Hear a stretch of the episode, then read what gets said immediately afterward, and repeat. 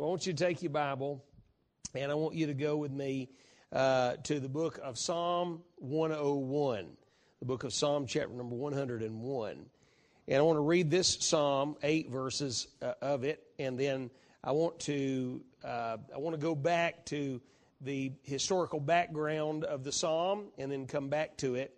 And we're dealing with men in in this session. Um, as most of you know, I, if you've heard us uh, in in uh, settings like this, I counsel uh, people every week of my life, multiple people.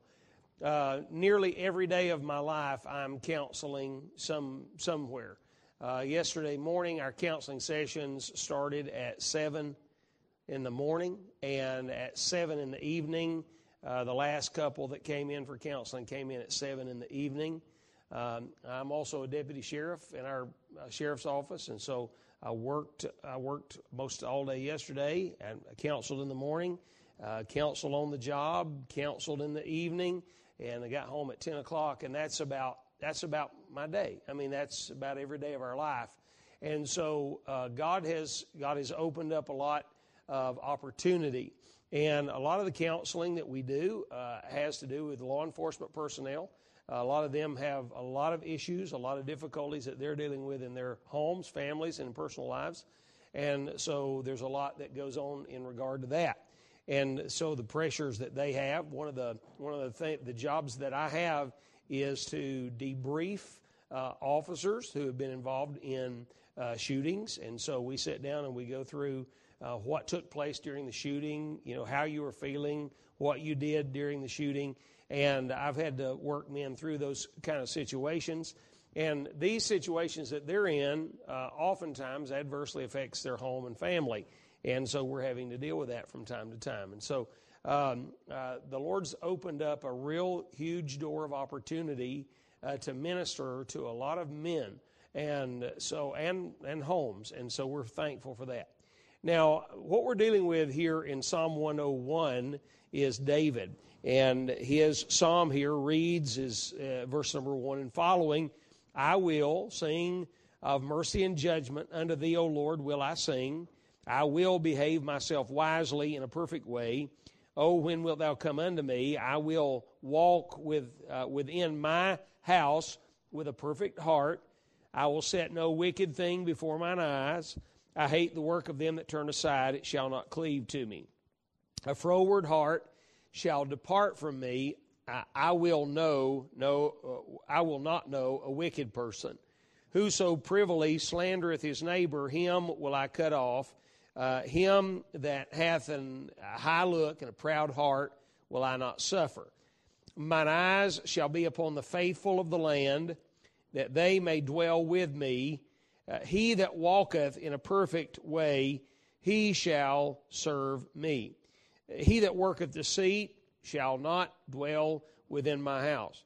He that telleth lies shall not tarry in my sight. I will early destroy all the wicked of the land, that I may cut off all wicked doers from the city of the Lord. And so let me pray, and then uh, let me take you uh, to the book of uh, First and Second Peter, and then we'll work our way back to the book of First uh, Samuel. Lord, we thank you for the day and your kind blessings upon us and your mercies. We ask you, dear Lord, that you'll touch us and help us and move on us and minister to us. Help Miss Beverly, help Brother Chris, help myself, Lord, as we, uh, uh Father, endeavor to uh, give help from the Word of God or allow you to give help through us, uh, to, uh, through the Word of God. In Jesus' name we pray. Amen. In Psalm 101, down in verse number 7, he said, He, he that worketh deceit shall not dwell within my house. He that worketh deceit shall not dwell within my house.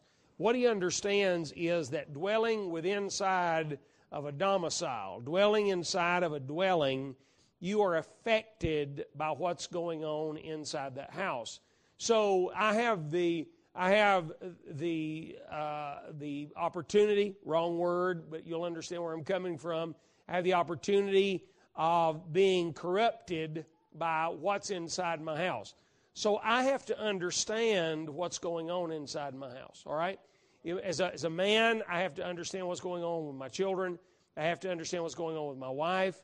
I have to make sure that I'm very comprehensive about what, what I'm dealing with inside my house because if I'm not, uh, then things are going to happen right under my nose that I didn't realize, and it's going to affect all of us before it's over with. Okay, so uh, with your with your hand on the scriptures, go to the book of First Peter, chapter number three, uh, First Peter three.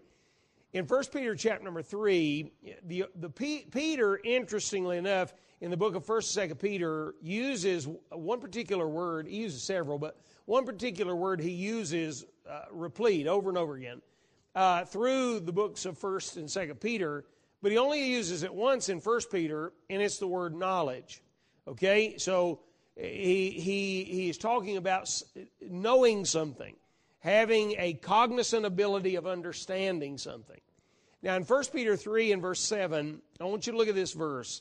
The Bible said in 1 Peter 3 7, likewise, ye husbands, here's what I want you to do. He said, dwell with them, talking about mama wife. Dwell with them according to knowledge. Now, the, the, the psalmist David in Psalm 101 was talking about dwelling in a house with deceit and, and, and knowing what he was dwelling with. So, in this verse of Scripture, kind of dovetailing them together, he says, I want you to dwell in your house having knowledge of your wife. I want you to, I want you to know her and not in a carnal sense. I want you to, to be brain aware, cognizantly aware of your wife. Understand her. And then in verse 7, he said, giving honor unto the wife as unto the weaker vessel, and as being heirs together of the grace of life, that your prayers be not hindered. This is a real heavy duty verse. This it's huge. There are a lot of ramifications in this verse. First of all, in the verse, he said, I'm giving you a command. This is an imperative. The imperative is you dwell with your wife according to knowledge. You get to know her, you get to know her inside and out, and you dwell with her according to knowledge. How often have you heard preachers say, men say, maybe even you have said, I don't understand her. I, just, I don't get her. I don't, I don't understand my wife. Well, I'll be honest with you, I've been with my wife for 40 years and I still don't understand her completely. And then once I think I do, it changes. All right? That's just, that's life. Okay? But God does not give you a command you cannot follow. God never gives you a command you can't keep. And the command given by God through Peter to New Testament men is very simply this you dwell with your wife according to knowledge, and you give honor to her. Now, he, he didn't say the, the idea here uh, uh, with misogynist type guys is, well, you, you got to kind of give honor to her, you know, kind of kind of hold her up because she's weak. I mean, that's, that's what it is. Well, th- that's not what that's talking about. Uh, giving honor unto her as unto the weaker vessel is dealing not with weakness but value. A Ming vase from the Ming dynasty of China is a vase of great value, but it has some fragility to it. But it is not, it is not treated with great honor because of its fragility. It's cre- uh, treated with great honor because of its value. And so what he is saying is you, you, you seek to understand her, and when, when you are interacting with your wife, she understands that you are giving value to her life. Not, not that, not that you are lording over her, but that you are valuing her and setting her in a position where she senses he is not just taking care of me because I'm nothing. He is taking care of me and loving me because he values who I am. And she knows the difference. Okay? So, how do I do that? Because she's, women are complex. Okay? They're extremely complex. Um, it, we exp- expressed it before. I, I don't mind. I don't mind going days without talking. I'm being honest with you. I can go for a long time without talking. Now, some people they wake up talking, they go to bed talking. That ain't me. All right, I. I, I, I don't have to have meaningful conversations with people to enhance my life. I'm fine, all right? So, but my wife, on the other hand, needs meaningful conversation. And according to Harvard statistics, she needs meaningful conversation about an hour a day, six to seven days a week. I, on the other hand, need meaningful conversation about 15 or 20 minutes, maybe a twice a week. And that is the Harvard study, all right? And, and, it's, and it's pretty true, it's pretty clear. But you cannot have a biblically successful marriage on the basis of our depraved nature and how we like things to be. A, a, marriage is going to succeed on the basis of biblical principles. And so notice with me what he said. Dwell with her according to knowledge. The word gnosis, in other words, understanding. Okay? So the next time this word is used, it's in 2 Peter chapter number 1. So flip over to 2 Peter 1. In 2 Peter chapter number 1, the next time the word knowledge is used, it makes this statement. It said, Grace and peace. Let's stop right there. Who don't want that inside your house? I, I, I, want grace and I want peace inside my house. And so he said, Grace and peace, it, it don't just come to you, it can be multiplied in your life, not added to your life, Grace and peace can be multiplied in big fashion in your life, but here's how it's done it is done through the knowledge of God and of Jesus our Lord. In other words, the more I get to know Him and the more I fall in love with Him and the more I get to know through knowledge Him, I really believe the more capacity I have to know her because he is more complex than she is. Our Lord is a very complex individual. And as I seek to know him, he gives me grace and peace to be able to know her in the process. All right, so the next time it's mentioned is in verse number three of the same chapter. He said, according as his divine power He's, here's what He's given to us He's given unto us all things that pertain to life. Now, is, is my dwelling with my wife not life? It, it really is. That's our life together. And so he says here that as I get to know him, he giveth us grace and peace, and he giveth us all things that pertain to, to life and godliness. And here's how he gives it Again, he reiterates, through the knowledge of him that called us to glory and virtue.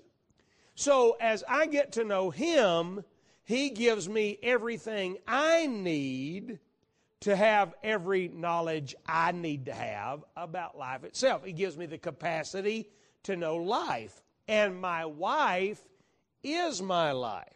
So I'm not just seeking to find out about her by listening to Brother Andy at the marriage seminar at the Marriage Matters. I'm seeking to know her by knowing him. As I know him and behave myself properly with him, then he gives me the capacity to know her. So, going on, look at verse 5. He said, and beside all this, uh, he said, uh, give all diligence, add to your faith virtue and then my responsibility is to add to that virtue knowledge. And then to knowledge, I'm to add temperance. You will never get to know your wife, nor will you have a marriage relationship that's meaningful if you do not rein yourself under self control. Temperance is self control. If you are constantly misunderstanding your wife, and you will, and the response to that is a blow up in your emotions and a yelling and a screaming and a carrying on. You will never value her, and she will never feel honored as the weaker vessel is supposed to feel. She never will. She will feel like she is on quicksand being sucked down in the relationship, and she absolutely will not respond properly. So, one of the things that has to do with my knowledge is I'm gaining knowledge of Him, but as I'm gaining knowledge of Him, one of the things that I'm adding to my life is the ability to be temperate or self controlled with my emotions, my temper, my anger, my lack of understanding, I'm reining all of that frustration in. I hope that makes sense. Okay? So the next verse is verse 8 of 2 Peter 1. He said, For if these things be in you and they abound, here's what happens. It, they make you that you, you'll neither be, it says, neither be barren nor unfruitful in the knowledge of Jesus Christ. So when I am working on this thing, the, the more I work toward this in regard to my home, family, wife, I'm working more toward my Lord, and He is allowing that overflow of what I'm doing in my relationship with Him to fall into my understanding of my home, my children, but primarily my wife. So the last, the last statement of knowledge that is made mention of is, a, is another command so in, in 1 Peter 3 7, the first time Peter mentions the word knowledge, it is an imperative command, and it is grow in grace and in the knowledge, or, or rather, it is dwell with them according to knowledge. Now look at chapter 3, verse 18 of 2 Peter. In chapter 3, verse 18 of 2 Peter, here's what he said. He said, But grow in grace.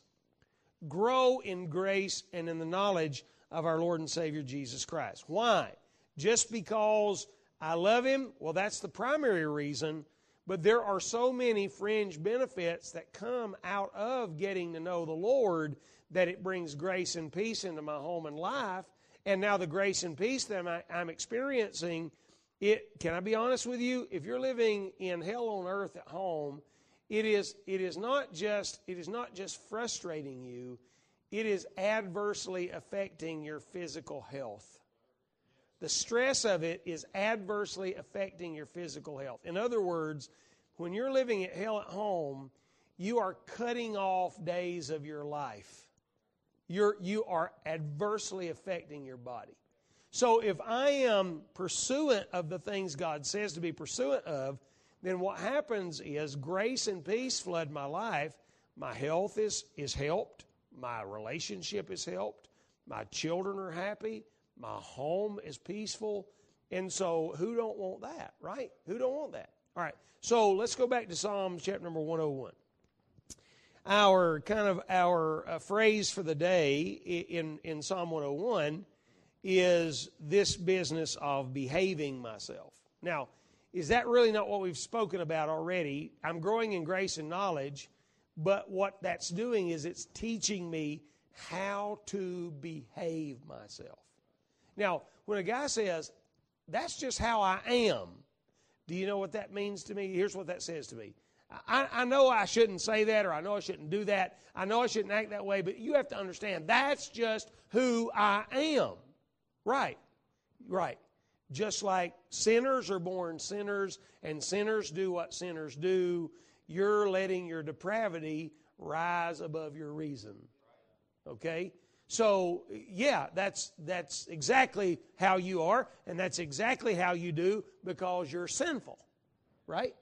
All right, so you cannot, you cannot justify sinful actions just because it's a part of your nature and that's how you were raised. It's still sinful, okay?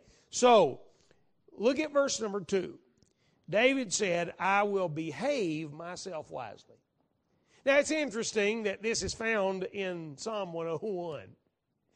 In, in our English vernacular, when something is called a 101, it is dealing with the basics of something, the fundamental principles of something. So we could really call this psalm Behavior 101. Behavior 101. So, where does David first begin this? Okay, let's go to the book of 1 Samuel and chapter number 18. 1 Samuel 18. This is the psalm right after the Goliath deal. All right, so notice uh, in Psalm, 18, uh, Psalm 18, or, I'm sorry, 1 Samuel 18, when you get to 1 Samuel 18, I want you to look at how this word is used in connection to and conjunction with the behavior of David. All right, look at verse 5. David went, went whithersoever Saul sent him, and, notice this, behaved himself wisely.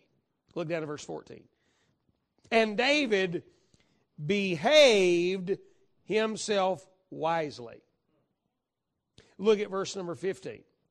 And David behaved himself very wisely. flip the page and look at verse number 30. In the ending of the verse, here's what he said, or the middle really. And David, the Bible said David behaved himself more wisely. So there are there are four wiselies here. There is David behaving himself wisely and wisely, then very wisely, and then he went a step beyond and more wisely did he behave himself. Now, when David behaved himself, I want you to notice what happened in David's life, okay? First of all, look at the realm or the sphere, if you will, of where David is going to behave himself. Look at verse number 14. David behaved himself wisely in what? Every way he had. In his interaction with people, in the hygiene of his body, his appetite, every, every area of his life had to be governed by wisdom. And so David said, I am going to behave myself very wisely in every area of my life. So if you're going to be successful as a husband, it's not just the husband part you've got to work on. You've got to work on every area of your life. All right, so going further, look with me back up, if you would, in verse number 5. The Bible said that when David did behave himself very wisely, look at the ending of verse 5, he was accepted in the sight of all the people.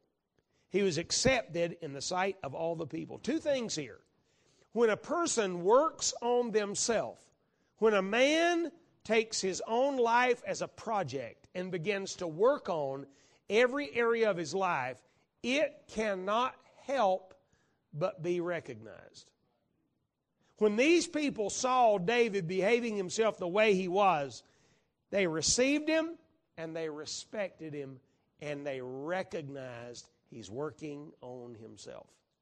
When's the last time anybody saw any improvement in you at all? Any improvement in any area. When's the last time anyone saw any improvement in your life? All right, number three. Look with me, if you would, down in verse number 15, and this dovetails into this. The Bible said that Saul saw that David behaved himself very wisely, and he, Saul, was afraid of him. Now, this, this word afraid here is not dealing with shaking in your boots fear. This, this word fear has the idea of standing in awe of, like, wow, my, my goodness. In other words, the, the, the, the, the leader of the nation of Israel, the king, one of the most powerful men in the known world of that day, saw this lad of a boy, late teens, early 20s, and when he looked at David, he stood in awe. And he didn't stand in awe of the fact that he killed a giant. He stood in awe of the fact that he was behaving himself. The word here, behaving oneself, it has to do with acting in an acceptable way and to reform oneself, which is seen in the performance of one's life. In other words, it means a reformation of oneself, which leads to a performance from oneself that cannot help but be perceived by all around. And Saul standing back, head and shoulders above everybody else, going, Wow. Wow. This is this behavior business. It has something to do with changing a person. All right? So, number four, look with me in verse 5. The Bible said, And David went out whithersoever Saul sent him, and he behaved himself wisely, and Saul set him over the men of war. Here's what I want us to understand. When I take the responsibility of reforming myself, transforming myself into what I need to be for my wife, my home, my family, my God first and foremost. It cannot be helped but recognized. It is respected by other people. We are received by other people. And it increases your capacity for responsibilities to be handed to you. Somebody says, I don't like responsibility. Do you know what I hear? You know what I hear when a man says, I don't like responsibility? Here's what I hear. When a man says, I don't like responsibility, I hear, I don't like money. That's all I hear. Because only with responsibility comes riches. Only with responsibility comes notoriety. Only with responsibility comes comes fame and fortune. And I'm and I'm not putting emphasis on that. I'm just saying you can't succeed without responsibility. You can't succeed. And what man doesn't want to succeed? If you're if you're a man then you don't want to succeed, you're cut from a different cloth than I'm cut from. I, I desire to succeed. I try to work a minimum, you're listening to me, a minimum of 80 hours a week. A minimum of 80 hours a week. I work from the time the sun comes up to the time the sun goes down, and I succeed in life. I succeed. And we all ought to have that in, within us. And as we do that, it also gives us a drive and desire to succeed not just with the pocketbook, but to succeed in, uh, as a daddy, as a granddaddy, to succeed as a husband, to succeed as a preacher, to succeed in whatever ventures I'm involved in. You need to want to succeed. And when you behave yourself, it sets up a platform for having added responsibility, which leads to success. Now, notice this you cannot behave yourself if this relationship here is not right. Look at verse number 12. In verse number 12, the Bible said, And the Lord was with him. Verse 14 said, David behaved himself wisely in all his ways, and the Lord was with him. David wasn't just seeking something for his benefit. He benefited, but he was seeking something of be, this behavior business because of the, his interest in his relationship with God. I want my relationship with God to be right. I don't want it to be I don't want it to be formal. I don't want it to be musty and, and rusty. I want my relationship to be relevant with the Lord because out of that relationship pours all the grace and the peace and the blessings that God wants me to have. All right? So that's, that's a good thing. All right? So look with me down in verse 30. In verse 30, the Bible said, Then the princes of the Philistines went forth. It came to pass after they went forth that David did this. And then the Bible said that all the servants of Saul, uh, that uh, wisely more than all the servants of Saul, so that his name was much set by. In other words, when you decide that I'm going to take this business of, of behaving myself wisely, appropriately, reforming my life so that I can perform for the power of God. When I do that in my life, and we're not talking about preachers, we're talking about every man. When a man does that, here's what comes out of it he develops a reputation whether he wants one or not.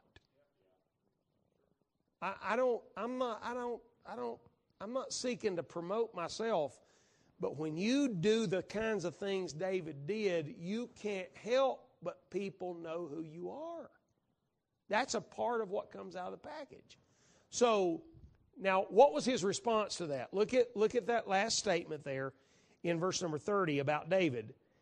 When David was much set by, and when David, the Philistines recognized David, what, how did David respond? He did not come to a plateau of behavior and say, I have arrived.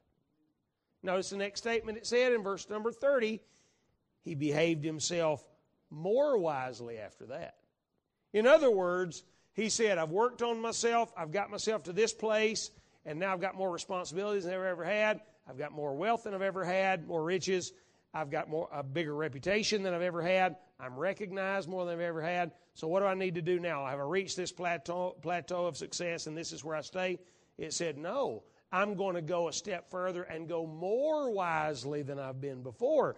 I want to, you'll never reach a place and point where in your life as a man, whether it's a relationship at work with the people that you work with and the job you do, or whether it is your relationship with your husband, you will never reach the place and point where you do not have the ability to grow more and become more. And that is the blessing of the journey that we're on. Wouldn't it be an awful life to just be able to reach a plateau and never go any further than that in life? That would be horrible for me. That would be horrible. I don't want that in life. I don't want a life of mediocrity. I want a life that's continuously growing, growing, growing. And so that's what that's what happens when you behave yourself. Now let's go back to Psalm 101. And, and we've got to lay this lay this down in Psalm 101, and then we'll be done. In Psalm 101, if I'm going to behave myself wisely, then there are there are some there are some uh, rules for that that are very very important. All right, so look with me, beginning in in verse number one. He says, "I will," and then he says, "Will I?" Verse number two, "I will, I will." Verse number three, I will. Verse number four, I will. Verse number five, will I and will not I. And verse number eight, to end the chapter, he says it again, I will. So if I am going to behave myself wisely, be the best husband I can be to dwell with her according to knowledge, be the best man I can be, and continue to grow, there has to be a decision made on my part to do it. It doesn't just happen because I'm a good church guy. I've got to make up my mind I'm going to be more tomorrow than I am today. That's why I encourage all of you to keep a journal. You need to keep a journal, not a diary. Keep a journal record in your journal the days that you have victories and the days that you have defeats because you're all going to have defeats in your life, but you're also all going to have victories. And when at the end of each day you can record that day as a victory or that day as a defeat, and you can go back in a, in a down time in your life and you look back over the last several months and you say, Well, look here, I strung together 30 days of victories in my life. It wasn't but two days of defeats when you begin to keep those kind of records in a journal and record what you read and record the time you've prayed and what you prayed about and, and record ideas of how you can make your life better or go listen to men that encourage you in the Lord and jot down every quippy thing they have to say. I'm a quote collector. I have thousands and thousands and thousands and thousands of quotes that I have collected from men I've heard preach and men I've heard speak and books I've heard read uh, that I've read and books that I've listened to and men that I've listened to in seminars. These things have helped me to develop into the man that I am today. Am I, am I all I'm ever going to be? I sure hope not. I need to be more. I need to do more. But the journal keeping will help you with that. But I've got to make up my mind, am I going to do this? Well, that's my that's my choice. Now, look at verse number 2, verse number 1 again. He said, "Unto the Lord will I sing." Let me just make this statement. I got a I got a really fancy outline, but I'm not going to give it to you. All right, verse number 1 talks about singing. Let me say this. Behaving yourself wisely will be determined in large part to the kind of music you let go in your head. The kind of music you allow go into your life will determine the kind of man. Now, I'm not a music guy, all right? I'm, I'm not. I can go the rest of my life without hearing another song and I'm fine. I'm being honest. I don't, I'm not a music person. The Rainses are music people. I could go to church and never sing and be fine with that. I'm being honest. I'm the, probably the only person you've ever heard say that. I mean, I don't, I'm not, it's not a big deal. I go months without listening to music. I listen to it in my prayer time. I listen to hymns in my prayer time. I'm just not a music guy. But I do know this. I do know it's biblical. I do know that the kind that you let in is extremely important. And I know that it will change your life for the positive or for the negative. It definitely will. So music was important to him in this selection. Now, notice something else he said in this text, and I, have only got a minute, so I'm, I'm just going to give this to you in verse number three. Here's where we're killing ourselves. Here's where we're killing ourselves. Verse 2, he said, I'm going to behave myself in a perfect way. Okay? That perfect way in verse number 2, the word perfect there deals with integrity. He said, I'm, I'm, going, I'm going to be a man of integrity. Now, notice the next statement in verse number 2. He said, I'm going to be a man of integrity within my house not in the community. Here's what he's saying when I am within inside the four walls of my home, locked up, shut up inside the four walls of my home, by myself with nobody there, if I'm going to behave myself wisely and get the benefits that come out of it, when I am all alone, I've got to be a man of integrity. Now, notice it's, it's no coincidence that he follows it up with the next statement. If I'm going to be that man of integrity when I'm all alone, I will set no wicked thing before my eyes. I'm not going to look at wicked things. If I look at wicked things, they're going to compromise my integrity. And if, I, if my integrity is compromised, then I lose my edge and I'm not able to be effective. I'm not able to get the blessings I want. I'm not, I'm not, I'm not able to get the benefits. I'm not able to treat my wife right, my children right. Our, our nation is dying. Our men are dying because of pornography.